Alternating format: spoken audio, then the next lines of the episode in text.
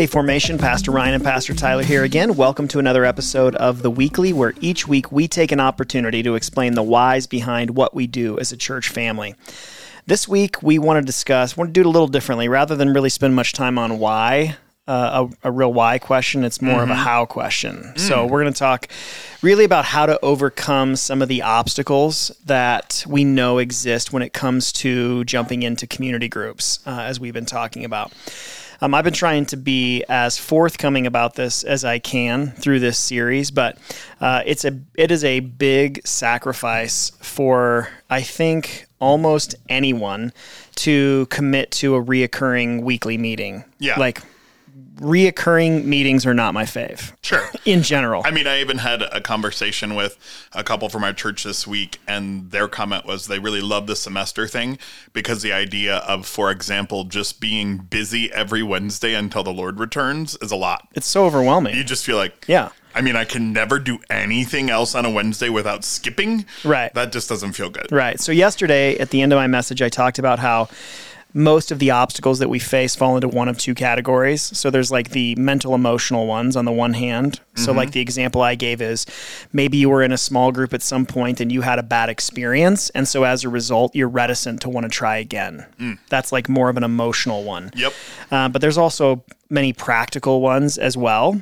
And so I think it's really important that we just try to drag all like the ask I made yesterday was if you see an obstacle in your way, like let's find a way to try to solve it creatively. Sure. There there might be for a season there might be some obstacles that cannot be overcome, but totally. a lot of them can be. Sure. And so what we're going to hit on is just what we have heard over the last couple of weeks are the most common obstacles. So uh, just in summary, the three of them are concern about losing relationships that have been built in uh, existing formation groups, mm-hmm. which is totally fair, uh, childcare, and travel. So let's just talk a little bit about these one by one. Okay. And so why don't you jump in on the first one? Yeah. So I think the first one we want to address is I don't want to lose the relationships I built in my formation group. Mm-hmm. Uh, so there's a couple of things about that. First of all, we've never instructed anyone to stop meeting. No. Uh, the caveat we would say to that is just if you are in a place where you have to choose, yeah. we are asking that you choose a community group. But I think that in general, like the formation groups that we have that have met and the you know the frequency with what they've met and all of that. Um, a lot of those kind of things, especially as you're like getting together and just like kind of connecting and sharing it, you know, mm-hmm. some things, you can still do that. Totally. No one's in charge of you yeah. and who you get together with and what that looks like. Um, and so I think that that's something to keep in mind is we've never given that instruction. And mm-hmm. then second, uh, we can work to keep the formation groups together in community groups if they desire. Mm-hmm. And so as we put the groups together, we're keeping in mind that. Now, mm-hmm. now I will say not everyone was in a formation group. Not everyone right. like enjoyed their formation. There's mm-hmm. lots of variables there, but if you are, make sure that you make that aware that we're mm-hmm aware that you want to stay with your formation group and talk to your group about the ability to continue meeting. Yeah. Uh, the group is the one that would determine that. Uh, we have very few people utilizing any sort of like formation tool for mm-hmm. their formation group. And so, uh, large in part, when you've met, how you've met, all of that has been pretty know. organic anyway. Right. And so, uh, there's no one telling you you can't do that. And also, uh, I think you shared this on Sunday as well, but. Um, we're not prescribing that this has to be your best and only friends. Sure. Um, you know, it's the group that you're going to get to once a week. We obviously want to see these relationships grow deep and mm-hmm. be people that you look to, and you'll have other people that you hang out with as well that we would just love to see that continue. This is not meant to derail that in any yeah. way.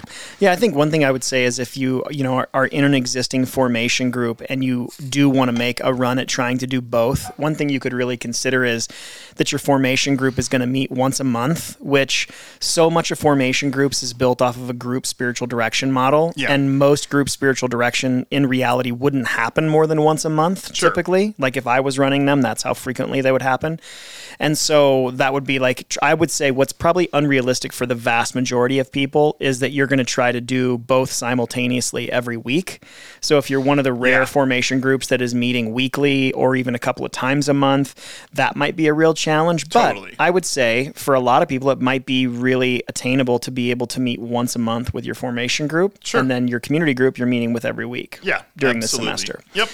So that's one. Uh, a second thing that we uh, I hear a lot, and I just full blown remember this with having little kids um, is I don't know what to do for childcare, which is totally fair. Like Yeah. that's because you know I said this on Sunday, but what isn't going to work is to try to you know work through a discussion guide and have like 15 kids running around at everybody's feet like Yeah. you just can't i don't care who you are how comfortable you are in chaos Sure. you can't be present and pay attention and be focused which is really necessary for this type of discussion to be fruitful if there is a multitude of distractions running around at your feet Well, so we have to protect that you know, even though these uh, groups will be a mixed gender group, there is going to be levels of vulnerability and Mm-hmm. Sure. things like that that you really are looking for those who are listening to be fully engaged versus like kind of multitasking all the things that they're trying to Yeah. deal with. if someone's giving a tearful answer, tearful answer, and a kid walks in, you know, demanding a bagel, Yeah. it's just awkward. Yeah, for sure. So we want to protect that Yep. and really honor everyone's attempt at that. So,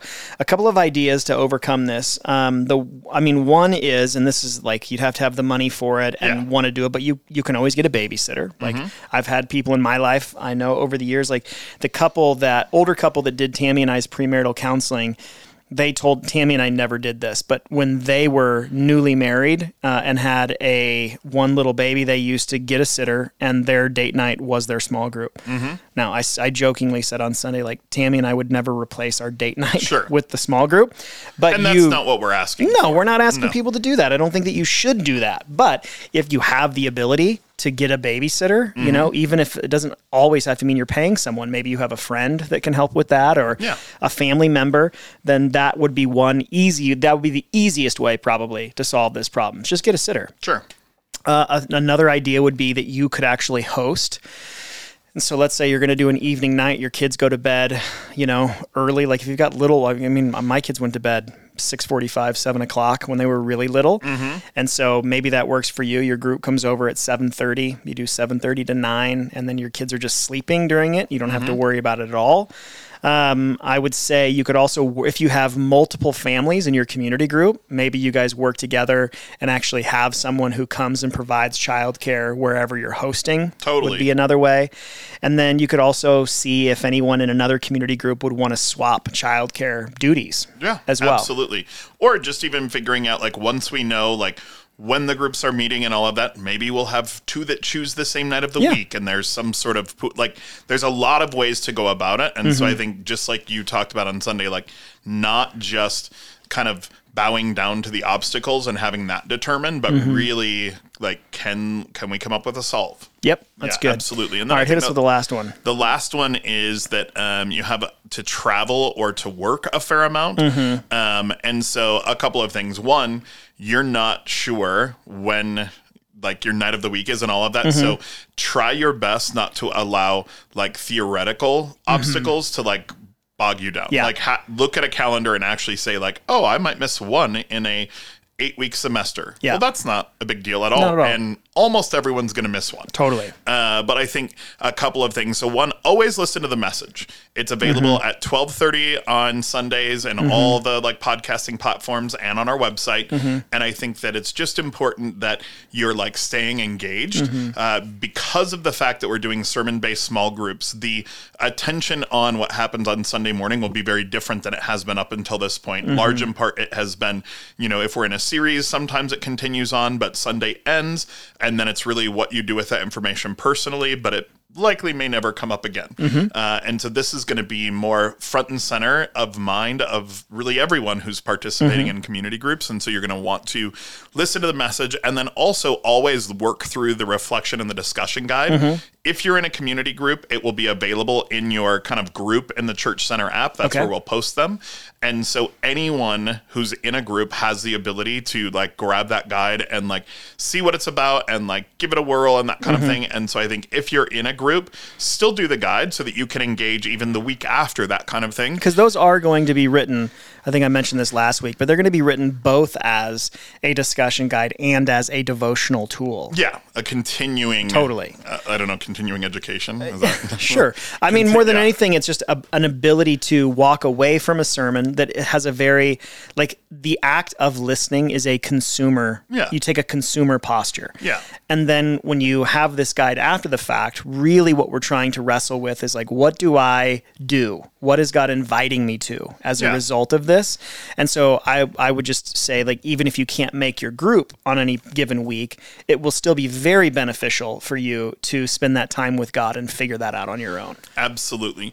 Uh, I think you can also make sure that you're physically present when you're not traveling. Yeah. So doing your best to recognize, like when you are there, um, whatever night your community group is, is not the night. Like I just need some me time. Mm-hmm. Uh, you know, like we like we talked about this past week, like being physically present, making sure that you're engaged, making sure that you're there, Mm-hmm. and recognizing like there'll there'll hopefully be other times in the week that you can like take some me time, but your community group night is not that. Mm-hmm. Yeah. Um, and then utilizing technology to bridge the connection when you're apart. So Yeah. maybe you're in a situation where you're like traveling for work and you're going to sit at home or sit at the hotel in Mm-hmm. a room by yourself. I used to travel of 20 work days in a month. I was on the road like 18 or 19 of them. Mm-hmm. And if this kind of technology, things like FaceTime or Zoom or Mm-hmm. whatever had existed, I could have still participated. And granted, no one wants that sort of like uh, PTSD from like COVID times when Right. we were doing like hangouts Mm-hmm. via that. But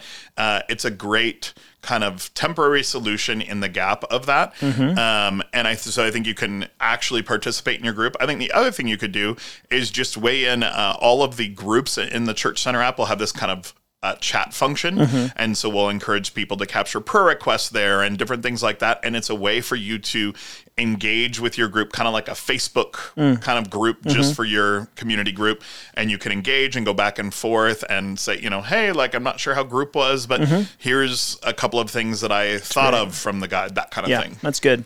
Well, I think just as a kind of a closing thought, I, I think what I want people to understand is that most of these obstacles are really obstacles to experiencing the ideal uh, in community group. Meaning, Yeah. like the ideal would be you just you know you've got a parent that just would love to come over once a week and watch their grandkid so you don't have to mm-hmm. worry about childcare. And you're never going to have sickness or work or travel that gets in the way of it.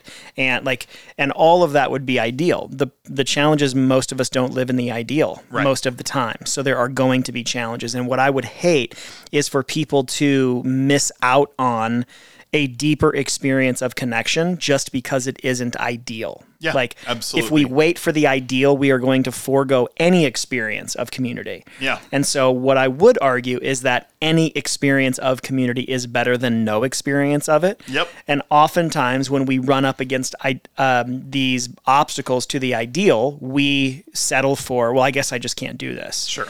And I think that's just way too binary of a way to think about it. We have to think about how do we get the most that we can get in this season? And everybody is just trying to do their best. Yeah, And we want to be able to help people do that as well. Yep. So that would be the encouragement. If after listening to this, obviously we're still in very much real time like i've got some conversations coming up this week with people that Mm-hmm. did exactly what i asked and put in their prayer request here's kind of my obstacle any thoughts on what i should do so we're having some of those conversations Yep. so feel free to text email uh, either of us uh, and let us know if there are ways that we can help and we're going to try to really creatively solve any of these problems that exist so hopefully that's helpful. Make sure that you let us know if anything feels unclear. And additionally, if there's something uh, that you'd like to better understand the why behind, uh, especially pertaining to community groups right now, then send that question to info at formationslc.com.